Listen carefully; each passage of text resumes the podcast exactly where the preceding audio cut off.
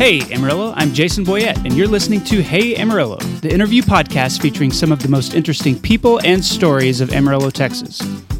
Hey Amarillo is sponsored this week by Dr. Eddie Sauer, who practices general dentistry at Shemen Dental Group. Dr. Sauer has my 16 year old son on Invisalign to correct some teeth positioning, and Owen loves it. Well, I, I guess he tolerates it because he's had metal brackets and braces before, and this is way better. Dr. Sauer is an expert on it. He teaches Invisalign techniques all over the United States. To learn more, visit shemendental.com. That's S H E M E N. This episode is also sponsored by SKP Creative. Social media is essential for your business these days, but it's always changing. It can be a headache.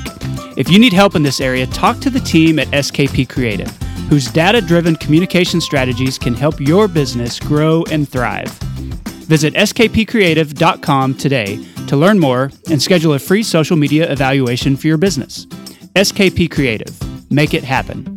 Today's guest is Jeff Wyrick. I met Jeff in early 2018 when I heard a monthly ping pong tournament had sprouted up in a garage in Olsen Park. So I showed up there. There were about a dozen guys there that night. And since then, because of Jeff's leadership, Shake Hands Pong, that's what the monthly tournament is called, has turned into a mini phenomenon among the city's table tennis enthusiasts. It's gotten national attention too, with some big ping pong brands sponsoring the events, which is crazy.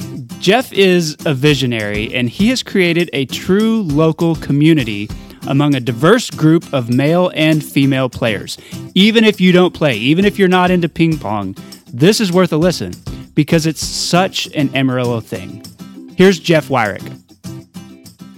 Jeff Wyrick, welcome to the Hey Amarillo podcast. Thanks for being here. Thank you, Jason. Nice to be here. Well, I uh, I know that at some point we're going to end up talking about ping pong in Amarillo, mm-hmm. but I don't want to just jump right into that. Before we get to that point, I'd like to hear a little bit more about your story, okay. how you ended up here, kind of what brought you to Amarillo in the first place. I came to Amarillo for good. I, well, I was born and raised in Lubbock, Amarillo. I've always had family in Amarillo. My grandma lived here for quite some time.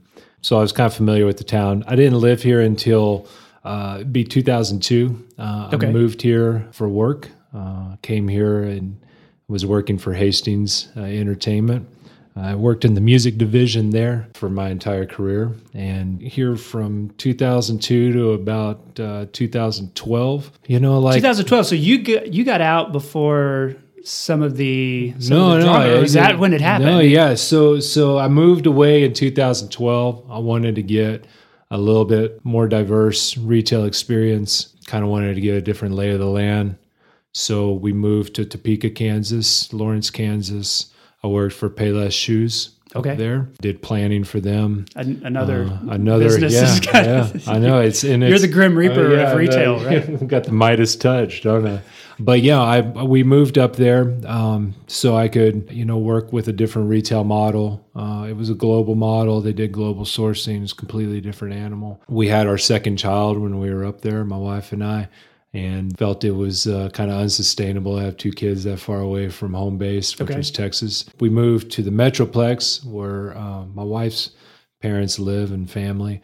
Uh, we lived in Fort Worth. I worked for uh, Pier One doing very similar work, corporate planning, uh, merchandise planning. And then uh, we got the call to come back to uh, West Texas for my wife's work and uh, kind of got an offer we couldn't really refuse. And um, I guess part of me was kind of longing for uh, to come back to West Texas. And uh, so jumped at the chance. I walked back in the doors of Hastings and they offered me a, a different gig, a different position to work for them and eight months after that, this was in, I guess, 2016, about eight months after I came back on, um, they were uh, letting me go. I wouldn't say that it was much of a surprise uh, when I came in, you know, looking at the numbers, you know, looking at the inventory numbers, the sales. I mean, it was, the deck was stacked against us. Yeah. And, you know, I knew that there was a lot of work to be done. Uh, wasn't fully confident that we could you know pull ourselves out of that hole but was going to give it every bit of effort that i could but um but yeah it was uh too uh, too much too late you know to overcome. And so then i've been out of hastings since uh, it would be 2016 and then where did you end up after that? Um, well no good question. Uh, took a couple of gigs after that uh, and tried to kind of scrap something together. Um, it was tough you know i mean i went out of work for close to my full term of unemployment. Okay. And then uh, I went to work for uh, for Caviness uh, Beef, doing production plan and sales for them. It's kind of been an unexpected blessing. Didn't expect to be working in the meat industry. A lot of my business background, you know, working in retail, a lot of it applied and a, lot of it doesn't. So there was a lot of learning there. But you give know, people like listeners an idea of Caviness you know, I, I, think people understand, you know, a uh, beef processing plant and that sure. sort of thing. But like you work here in Amarillo. Uh-huh. You know, you're not out at a plant or anything like that. So tell me kind of how that works and, and what the, the scope of Caviness is. Yeah, sure. So my plant uh, that I predominantly work with is a, a, joint venture up in Boise, Idaho.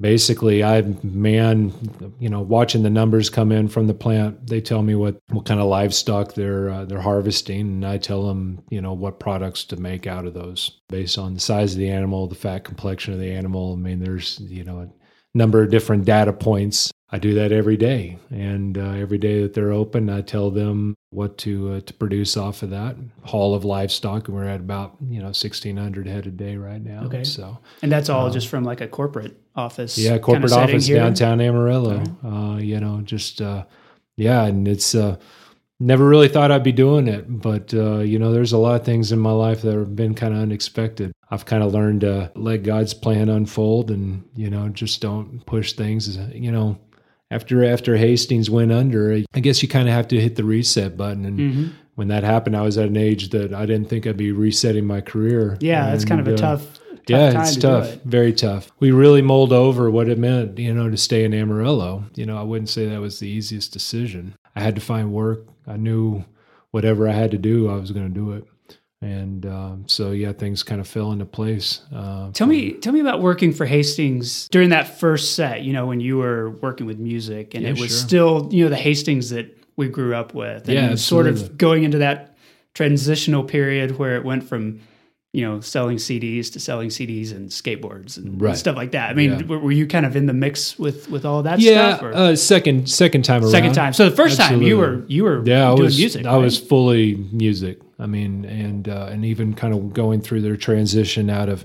Uh, I mean, I was there whenever we were transitioning out of cassettes. okay. Know? I mean, but then you know, moving from CDs and you know, breaking down the space between CDs and vinyl, and whenever we were starting to roll out vinyl uh, in the stores, yeah. I mean, that's that's about right about when I was exiting out my first time. And then when I came back in, it was really probably more on the new business end. So, like you mentioned, skate decks, comics, action figures, collectibles. Right. I mean, all of that, those products that were kind of introduced into that space to supplement some of the shortfall that they were experiencing in the other industries, right? The core industries, DVD, books, and CDs, yeah. right? I was in that business, which is kind of called lifestyles or trends that was what I was doing business planning. So if if you look at you know your career going from music to Payless shoes and Pier One. I mean, what what would you say? Like people say, what do you do? Well, obviously mm you've done a lot of different things. Sure. But like, what's the thread that ties all those things together? You know, I, I think my mother, my mother's, she's um, retired now, but she was an algebra teacher. I hated math when I was growing up. Hated it. Absolutely hated it. But I've found out that whenever you know my livelihood depended on it i could learn it when there was practical applications of math you know the old story problems like i could get it it made sense if it was just doing algebra i just i was bored out of my mind. right. you needed somebody to be in a train and moving at a yeah, certain speed absolutely yeah i think you know i'm a numbers guy you know and and i like the the study of numbers the relationship and there's no shortage of, of data points at, at you know corporate detail or corporate retail level or even at a meat packing plant just all of kind of making sense of all of that and then once you make sense of the the present or the past and you can tell that story for the future right and you can build models that can help you know make a business grow and that's what i always really loved is once i got into like corporate math and you know the design of of retail and how it works and the ins and outs of inventory and sales and margin. It was like I found my fit. You know, I found something that I could really sink my teeth into. If that makes sense. Did you go to college? I did. Yeah. I What- went what to did you study? Tech. Okay. Uh, advertising and marketing. Yeah. All right, so uh,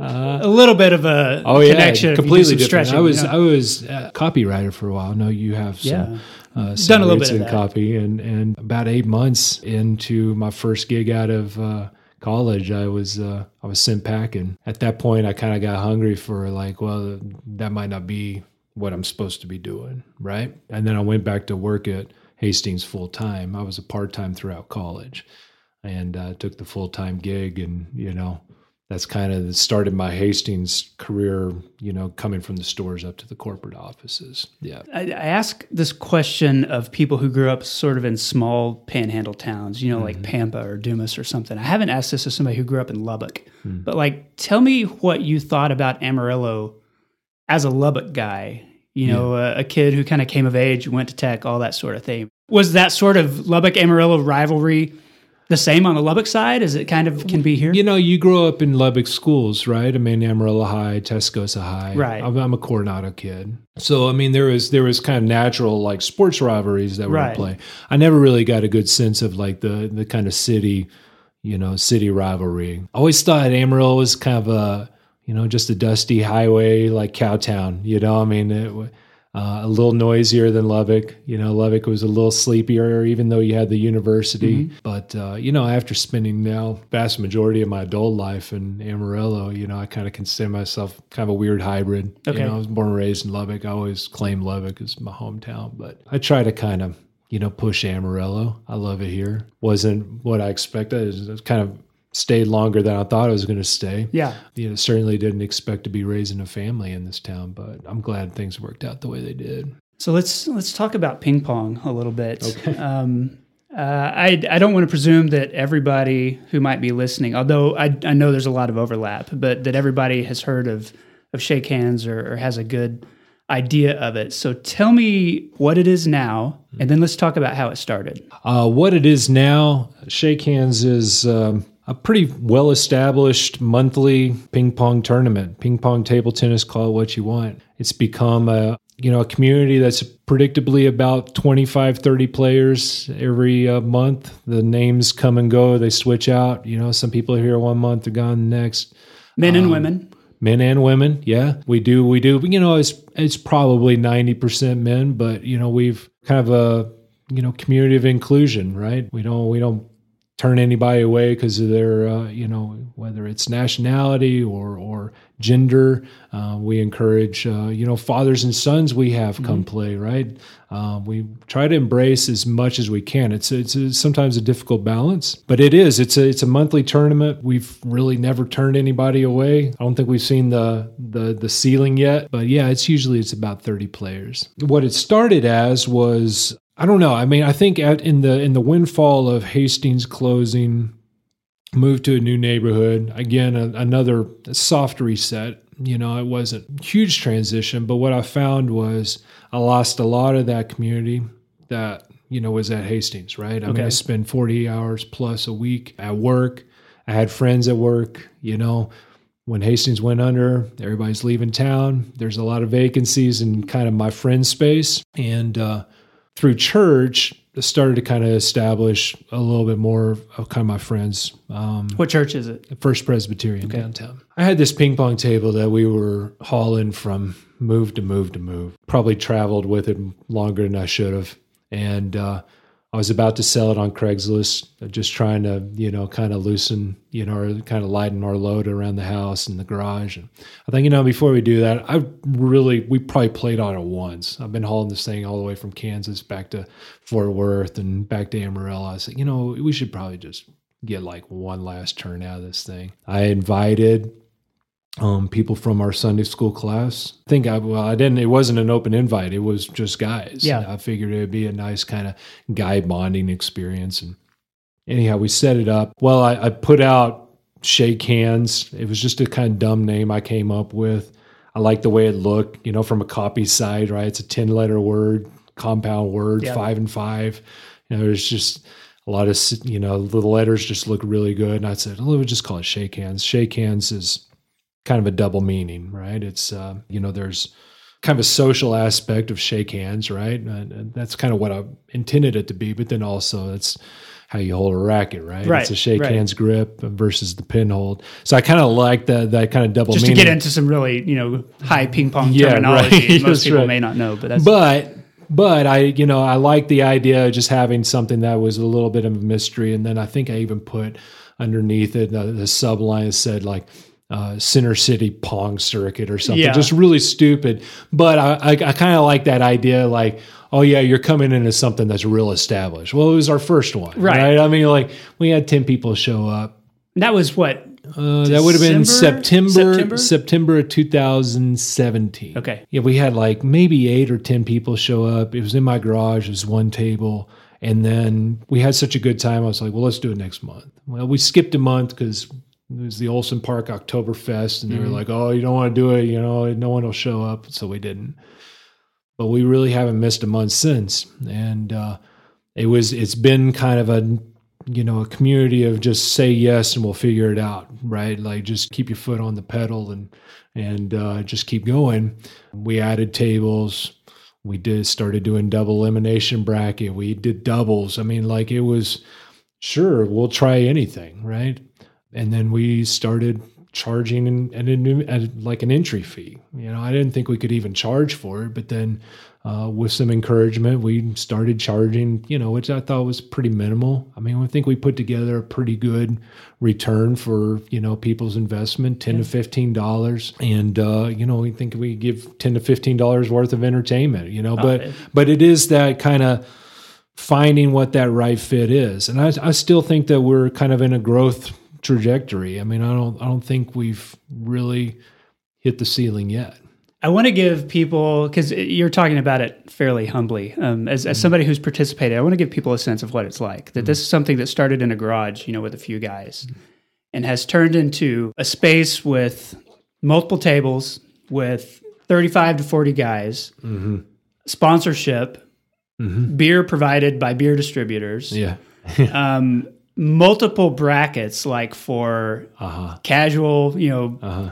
living room players to Right. really good players to like almost pros. I mean, we've had former Olympians show Yeah, sure. up and Yeah. dominate us. Uh-huh. We've had, you know, players come from Kansas or Sure. from Lubbock. I mean, it's Yes, it's gone way beyond just hanging out in a garage oh, and, Oh, yeah. and smacking a ball around. to Yeah. what I mean, it it's today. it's become I mean, it's become a for me very involved. I wouldn't say it's a gig because it doesn't pay. Right. But but it's a, it's kind of a passion project because I mean, like you said, I I undersell it only because I guess when you're in it, it's hard to it's hard to kind of see that growth, right? But yeah, I mean, I think you kind of hit on something that's really important is that we do accommodate or attempt to accommodate all levels of players, right? And I think that that is probably one of the key elements because um, it takes a, a bit of juggling. You might have new players and you don't know where to slot them. Well, you don't want to put them up against the best and Right. have them just get slaughtered, right? The emphasis is on people having a good time and doing something that they've never done before. And then if they feel feel welcome, do it again. Yeah. You know? And so there is that balance that we want people to feel challenged you know, in, in that space, not just playing the sport, but even socially, right? Well, because you can interact with all kinds of different people. Sure. I mean, when you Yeah, look absolutely. Uh-huh. at who's a ping pong player in Amarillo, well, some of them are attorneys, and Yeah. some of them, Yeah. you know, are driving up from other places or they're college students. Yeah. Uh-huh. So I mean, it's a real diverse mix of people. Yeah, and and when we we started to swing the door wide open by way of Instagram and Facebook and you know, I've just always been in a well, let's see if we can go so big we break it, you know, and if we break it, we just fix it, right? There's nothing on the line here. What I really wanted to kind of establish was that everybody was welcome always. And like you said, once we hit that point, it was like, look at the diverse group of people that are here. It's really something remarkable. Whenever we started kind of getting into growth, and there were people that were on the outside that were kind of, hey, can I come? Can I come? Names that no one even heard of before, right? That's when I started to think, wow, we're really onto something. One such player uh, wanted me to tell him how good the players were, you know, what kind of tables we were playing on. Somebody who has like standards, you know, as yeah. opposed to most of us who are just playing in garages exactly. and stuff, you know. And, and for me, I wanted to be really careful and like not spelling it out for people because I wanted there to be some level of discomfort. I like tension and I like people walking into the room like not knowing what they're getting themselves Mm-hmm. into. Once you're there, you know, I consider you kind of family. I hope that everybody does. There's kind of a secret handshake element to it that I, it's like you just got to walk up and do it. Yeah. You know, and sometimes people, sometimes people just have those boundaries where it's like, I need to practice beforehand, or what if I get slaughtered, or whatever. And it's like that's not that's not what this is about. It's about community first. And it's it's an interesting sort of social experiment because I've thought a lot about it and, and why it's fun. Um, I, I think I may have been at either the second or third garage tournament, which was the one that I showed up to. Yeah. Um, and I've been pretty involved since then. But you know, ping pong is something that is super accessible. You've got to have you know two people to do it, so you can't really do it in isolation. But if if you're doing it like you're playing at home, you know, with a family member or a granddad or something like that, and there's rarely that kind of competition unless you're real intentional about it with a lot of different people. You know, Yeah. Mm-hmm. you learn to play one or two people, um, or you do it in college in your dorm or something like that. Right. And to take this game that so many people are familiar with, but so few people have really done it in like a, a group setting or with people of different skills and Mm-hmm. Yeah. different techniques that it is whether you're good or not there's a real learning curve and there's a real discomfort to it Yeah. And again, adults kind of stepping out, right? Like you kind of plateau socially, you know, what, mid 30s? Yeah. I mean, I'm Yeah, just you're not gonna meet any new people. You're not going to meet any new people. And I just, I, it, it kind of scratches a couple of different itches for me because it is, it's like I get to meet people, you know, uh, I get to meet people on this platform. Um, some people I'll never see again. Uh, other people become close friends, you know, and it is, it's, it's, it's, it's really just kind of that test of like you said i think you said it very well that people learn this game. Like it, it is a low barrier of entry Right. right? You just And need we try to another make it as easy as possible. We'll provide rackets you know quality rackets for for people who like craft beer. I mean like that's provided for free right? or you know you pay to enter right? But it is it's like just to to find you know some kind of game that is accessible that is uh, kind of has a social element to it right? I mean sometimes we've seen guys who play each other for the first time next thing you know they're in the corner talking about whatever right? Yeah. talking about life. How, that that's cool. It's not an aggressive game. It's intended to be fun. It's not very physical. I mean it can be physical but you depends you- on who you're playing it depends on who you're playing. And, and more physical, the better. I mean, I like just sometimes just sitting back and watching the matches, you know. Uh, sometimes with reluctance, I enter myself because I'm like, I'd rather just chill and just watch people play. Tell me what you know. You you talked about as an adult and and having your little tribe. You know, this related to work, and then losing that and having to reboot. Tell me about that sense of community. You know, and the way that when people have gotten involved, that's part of the draw. I mean, mm-hmm. yes, it's attached to table tennis and a game that they may mm-hmm. love, but that's what they find, and that's kind of what keeps them going back. Whether they win or lose, you know, it's Right. it's that community. Tell me about sort of that hunger for for that among you know guys or adults or whatever. I can't really explain, you know, what other people's, you know, draw is to it. I, I think for myself, you get into such a kind of routine, you know, with life. I go to work. I work in a small office with five people. And, you know, not that not that those relationships are, are trivial in any way. But I think that and, and even when you get in like church settings, I mean, we go to a big church, but you know, my branch on that tree is kind of small. Yeah, I have a wife and two kids who I love. But things get kind of in this very regimented, very routine. And what I found, you know, with a monthly tournament, it's my opportunity to hang out potentially with new people that I've never hung out with before. I know that there are people that come just to hang out, mm-hmm. right? I mean, they bring a racket and they intend on playing. But I've seen guys that go like myself. I happen to be one of the worst players out there. I go two and zero or zero and two, right? And I'm sitting for the rest of the evening. But that's when And that's when when the real community Yeah. starts to kind of take hold. And like for me, I'm just a people person. I like being around people. I'm not particularly sociable, but I like being around people. I like watching people. I like, you know, just that interaction. I mean, you call it kind of like a social experiment, and in ways it is. Reluctantly, that's what it kind of takes to get people together these Yeah, days, yeah. right? But you have to force it. You have to push it. And uh, and in a lot of ways, I mean, I think Mason called me the pusher man one time. It's like, well, that's what I do. That's Mason Rogers, Mason Rogers, former podcast guest. and and excellent uh, ex- excellent ping pong player. But there is that push. I have to push. It's not enough just to to open up the garage or the warehouse, have beer cold and you know rackets and music ready ready to go. It's like no, you have to. You really have to push people. Um, because I have found that while some people are a natural fit for a social setting, the vast majority aren't. yeah, You know, they kind of get locked into that same routine, and it takes something just to disrupt them, to kind of get them out of that, uh, for them to kind of see the benefits of it. I, I know you have a little bit of a marketing background, you know, Mm-hmm. having done that in college. Tell me about the branding of the ping pong thing, Hmm. because I, I have sort of the sense being close to it that about half of the draw was, oh, there's these guys playing ping pong every month. And the other half was like the coolness of the social media feed, you know, whether it's from the logos you designed or. Yeah, yeah. um, the photos or the way that you just announce, you know, different tournaments and stuff. Was was that intentional or was that just sort of you kind of played it by ear and Yeah, it, it turned out being cool? Mostly accidental. I mean, you know, even from like the early beginnings. I mean, I was just Because like you branded it from the beginning when it wasn't Yeah. anything. You just Yeah. say, "Oh, it's going to have a name. It's got a logo. you know it's what's got a- cool a what's feel cool is that i guess if i kind of step back and look at it you know when you're in advertising and marketing you're doing other people's products right and you have to craft your voice to, to speak to that product Yeah. i might not use like a certain laundry detergent or eat you know some microwave dinners but i have to find how to speak for that product well if it comes from you it's a lot easier just to speak it right Yeah. I didn't really know kind of what I was doing, you know, in the um, from the early going. I know that I like a little bit of mystery. I don't want to roll it all out for you. I don't want to spell it out for you. You just have to come.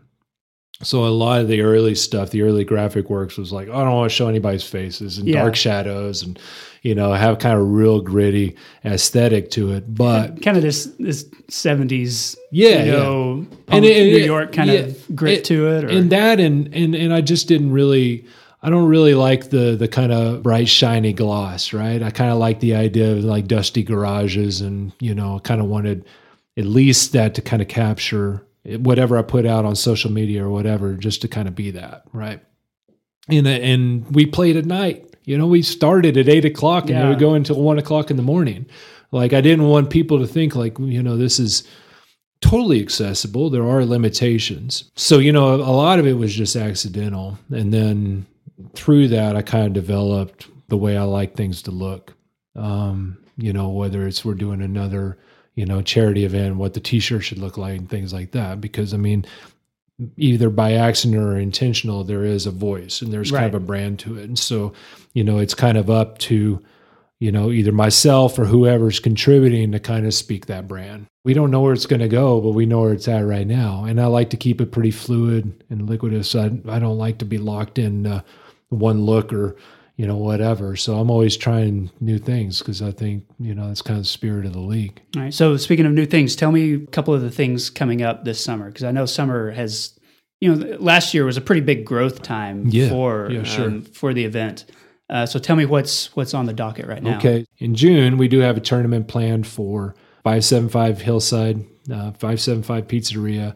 Um, Brian, who I'm a big fan, and he's played in one of our tournaments, came to me with the idea on on a Sunday afternoon, clearing out the restaurant, putting tables in, um, and having a shake hands tournament uh, there in the restaurant. So we'll be doing that in June. Okay. The theme is Beastie Boys. We have musical themes for Yeah, we, we haven't even covered that yet. Yeah. But um, but we'll be doing uh, that event. It's a Sunday afternoon. It's June 30th. Following that, uh, we're now doing our second uh, annual End Alzheimer's um, Maggie's Warriors uh, event. We'll be doing that at Six Car again downtown in the in the uh, the garden outside. okay. What's really cool about that event, it's a, I think a $35 entry. Um, all of that money that we raise, whether it's from entry fees or donations, goes to Maggie's Warriors. Uh, Matt Henry, who is just a beautiful person, uh, he lost his mother uh, six, seven years ago to Alzheimer's. From that point, he's really been passionate about raising awareness of Alzheimer's, uh, raising money for the Alzheimer's Association. He does walks.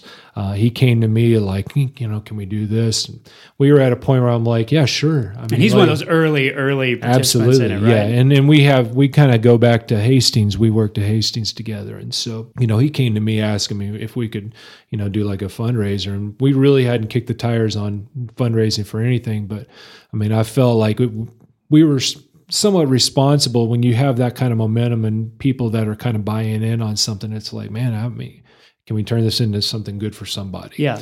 And uh, and so that's that was our first fundraiser that we did. We'll do that again. Uh, 48 people can enter. Uh, we are actually having a junior uh, division, uh, which is new for us. Again, I'll try to like like to try new things. Uh, so we'll do a, a 17 and under okay. Uh, division.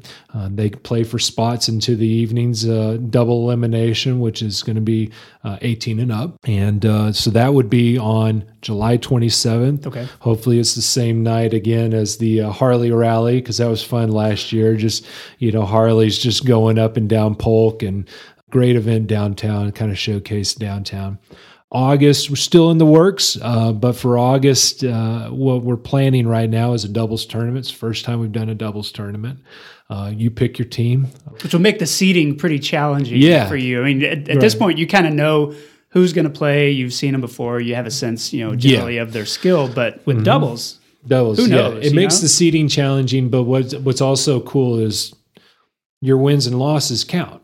Yeah. Right. And so you're probably in, it's probably in your best interest if you're a player that's, say, you know, ranked third or fifth, to probably not partner with a number one player, right? You've got to, you got to be really picky about who you choose to partner with. Mm-hmm.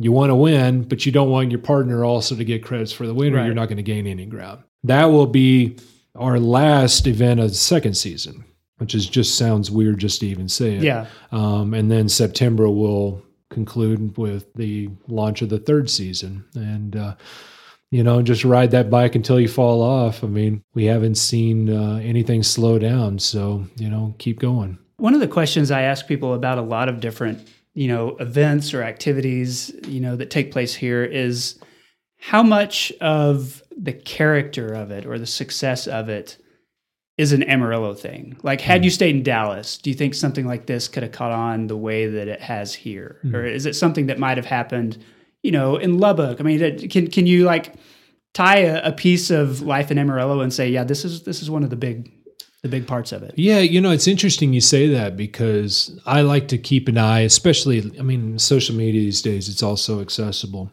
I like to keep an eye on if there's similar things that are going on, which shockingly I haven't really seen it. Now, hmm. I know that Fort Worth tried to get a similar league off the ground, uh, just kind of on their own, no connection to us, but they did one event. That was it, right? Wow. I mean, I think you have a lot of options when you get into bigger cities.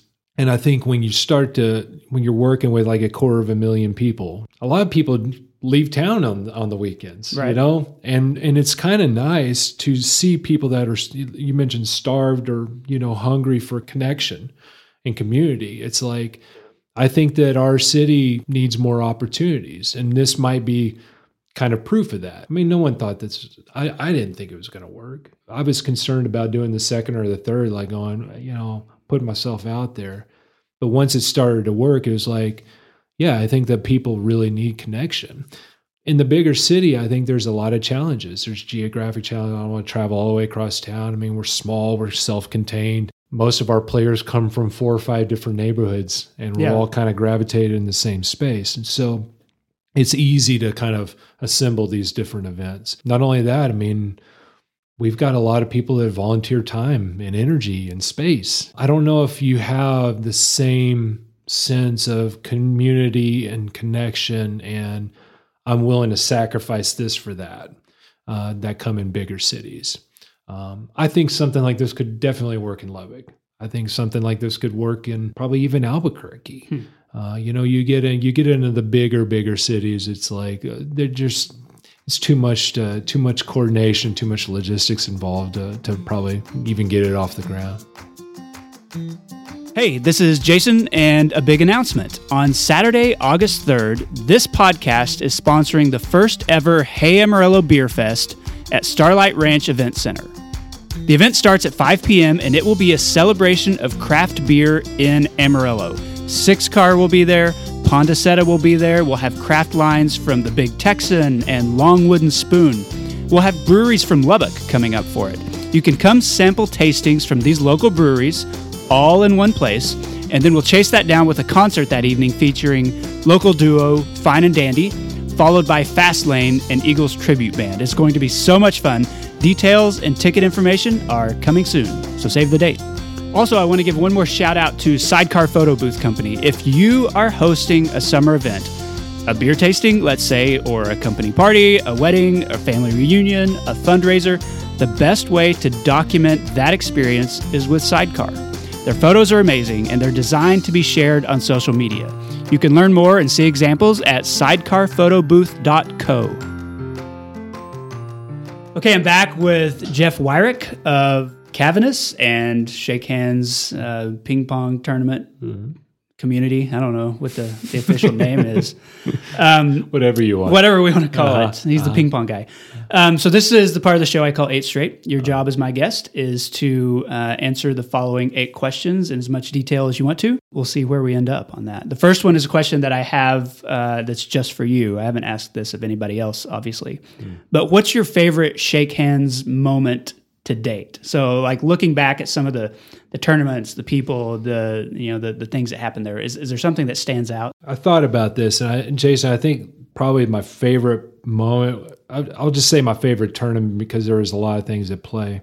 Uh, September last year, we had brought in a couple of friends into it that offered us a place. It was a new place. Uh, we were kind of on the heels of the July event, a six car. Mm-hmm. We had a lot of new players. And we were told there was an individual who played for the uh, Egypt national team that was going to play. To people that knew he was going to be there, there was a little bit of a buzz like, well, let's see how legit this guy is, yeah. right? Uh, gentleman's name was Muhammad. He walks in, smiles coolly. You know, he pulls out his racket. You know, he's warming up. I mean, he's warming up. And I mean, people are like looking at him like, wow, he's different. Mm-hmm. You know, he plays different. He's fast. He's athletic. And I mean, like from that moment, it was kind of like there was this unpredictability that, like, I mean, even I couldn't have drawn anything that looked like that. A pro level player, right? You know, walking in out of Amarillo, he didn't travel in, and that was when you kind of watched him and I think I had a picture of him flanked by, you know, the onlookers behind him, you know, just kind of pensively like watching, you know, like, wow, you know, look at this guy, yeah. you know. And I think that was like one of those moments where it's kind of like, well, isn't this cool? Muhammad walks in and he walks into this new space. We're just blasting music, and he's like, he's like wearing like, jeans and he's wearing jeans, yeah, and a sweater. And, and I remember I heard later what was kind of funny is I heard a story about him and he was playing with one of our balls, you know, like a little one star or two star ball, right? Yeah. And, I, and I heard he, he kind of looked at it and tossed it away and reached for one of his, you know. and I'm like, yeah, you know, we're we're kind of slumming it up here. I mean, we're not playing with the best gear, but uh, you know, we've come far from that place. But uh, that was probably my favorite. That, I mean, that that's the story I tell when people uh-huh. ask me about it because I was there that night. Yeah. Um, and I remember meeting him like right after he walked in. I was like, that guy's new. He's different. I uh-huh. you know, went and talked to him, and I remember him saying it was right before his match against Matt Morgan, which I think was maybe his first one. He was like, yeah. I'm very uh-huh. rusty. Uh-huh. I haven't played. I don't usually wear jeans. I ask people what I should wear. Uh-huh. You know, yeah, he's yeah. super humble. Uh-huh. And I see him play Matt. Matt wins a couple of points. You can see Muhammad kind of loosening up, and then just boom, it's in. like you're watching Forrest Gump in there. You know, pins Matt to the wall. And you I didn't mind me saying that, dude. I didn't know. like I didn't know he was coming. I didn't uh-huh. have any idea who he was. Right. And then just watching him that first game, I was like, yeah. this this uh, is uh-huh. new. Yeah. I hope I don't play this guy. You know? you know, I don't want to overstate the I mean what that meant for our league, but it was kind of cool like it was almost like an endorsement of like No, we, we will accommodate. Right. We'll find a way. Since then, we've got a few elite players into the fold. Um, you know, it's usually a four or five player that you know are at that level that might not beat them, you know, but they can play at that level. And I and I think that that was really kind of like that aha moment, Mm-hmm. like, oh, we're not talking about just guys like me and you. You know, there are other people. Which is what makes it cool is that you can not be great. You can come in and play, compete against people that are, you know, Your level. your caliber, your your, Yeah. your level, um, and you can watch these guys play who are legit players. Yeah. and you know are doing the type of, of ping pong that you see Yeah. on YouTube, you know, and some of the Yeah. Olympic games and stuff. So yeah, I, I I think that's a cool, Yeah. a cool moment. Cool. What's your favorite local coffee shop? Uh, first off, I think this is just wildly unfair uh, for you to ask me, just because I've been asking every guest just about every Um, episode. so Well, I you know what I I will say I'm a big fan of Palace. I'm a big fan of Patrick. I think he runs a, a great business. I love his model. I love just kind of how you know he tinkers with things and tries new things. So I think they serve a great cup of coffee. Um, so I would probably say uh, Patrick at Palace. Uh, I like Palace a lot. Second, probably Roasters. Okay. Uh, yeah. what does this area have too much of? You know, I, I thought about this one. I, I think that Amarillo really struggles with no better way to say it, but probably urban decay. So living in Olsen Park and working in in, in uh, downtown, I see a lot of kind of you know dilapidated buildings and properties that just aren't being you know kept up. If that's the way you want to run your business, run your business that way. But there are things that are obvious uh, you know, kind of falling apart. And, you know, I'd like to see people that have a little bit more imagination and that can go into a place and say, you know, this is what we're going to do with this space. I, I would have to say too, you know, I think of like urban decay. I'm a graffiti guy. I love graffiti, but you know, I start to see it kind of show up, and I'm like, oh, well, isn't that a bummer? You Yeah, know? yeah. Uh, I think Mason. I think his place got hit one day by a, uh, a guy who called him guy or girl who called it themselves droopy and uh, just tagged his the side of his building. And i think he said something to the effect of you know i will always say that like if you're going to hit my place if it's if it's artful Yeah. i'll leave it. Put some care into yeah put some character but no we're going to paint over this. Yeah. and like eh, yeah that's the same way i am. I love seeing art around town and i love spontaneity um, but I do think that there's a, you know, in some of our main thoroughfares, there's things that are kind of falling apart. And uh, so What does this area not have enough of? voters, All right. That's a good answer. Uh, you know, people that are involved, people that want to see things change.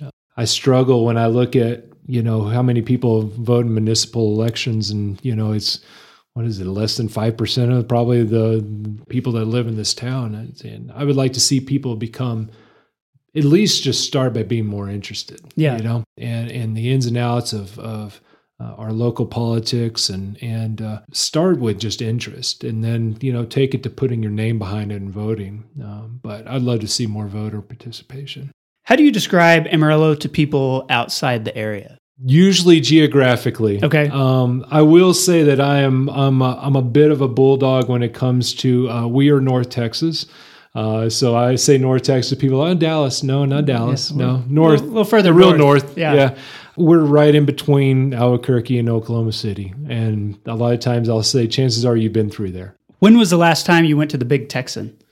Oh, it's been quite some time. Uh, you actually probably a couple of years. A couple of years. Do you remember what the occasion was? Uh, I was out there for uh, for a, a gig that I did just part time, uh, doing some uh, copywriting and Okay. you know some marketing for them. But uh, was amazed.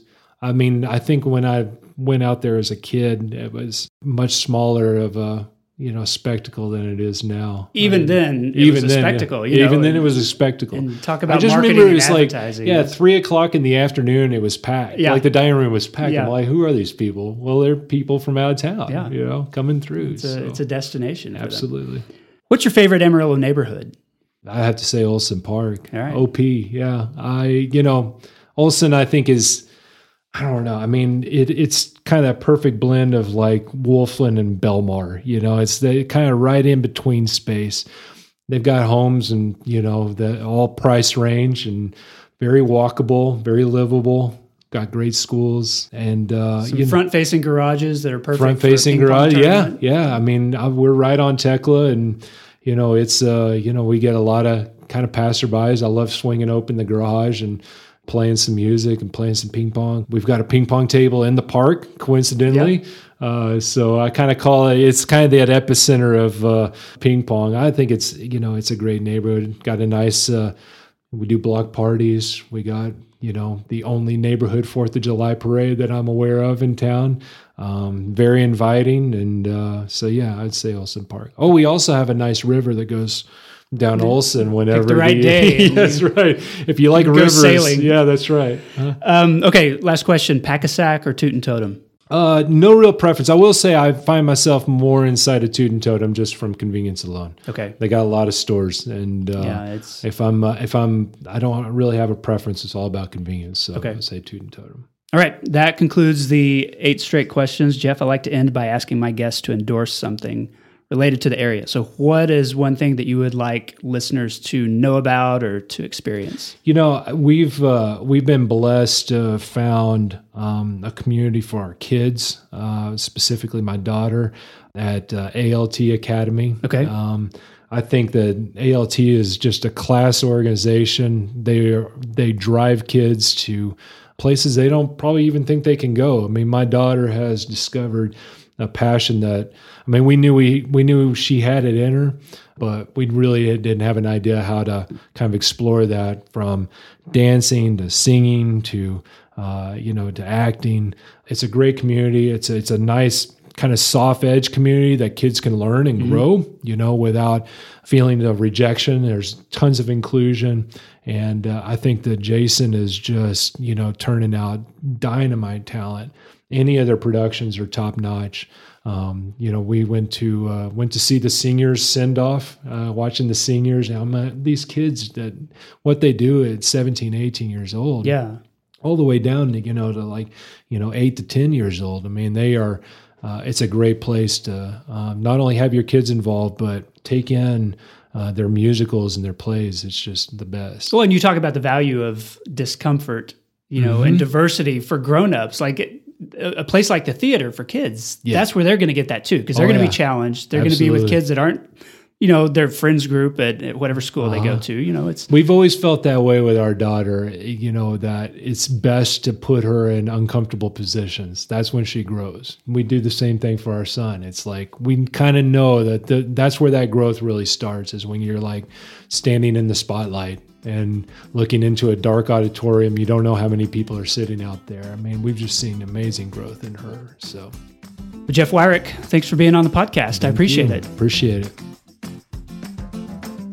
And that concludes the episode. I want to say thanks to Jeff for the interview and to Dr. Eddie Sauer, SKP Creative, and Sidecar Photo Booth for the sponsorship. You can learn more about Shake Hands Pong on Facebook, look it up there, or at Shake Hands Pong on Instagram. It's it's a fun feed. If uh, you're interested, sign up for the June 30th tournament at 575 or the July 27th benefit at Six Car. So come out and watch the ping pong or uh, participate if you want to. I want to give props to Angelina Medina for editing the show and to my loyal crew of executive producers Jennifer Callahan, Patrick Burns, Criselda, Katie Linger, Daniel Davis, Josh Wood, Neil Nossaman, Wilson Lemieux, Ryan Pennington, Wes Reeves, and Corey Burns. And one last request. If you like this show, go to Apple Podcasts and give it, well, let's say five stars. And leave a review. This helps other people find the show. Thank you for listening. My name is Jason Boyett, and I'll see you next week.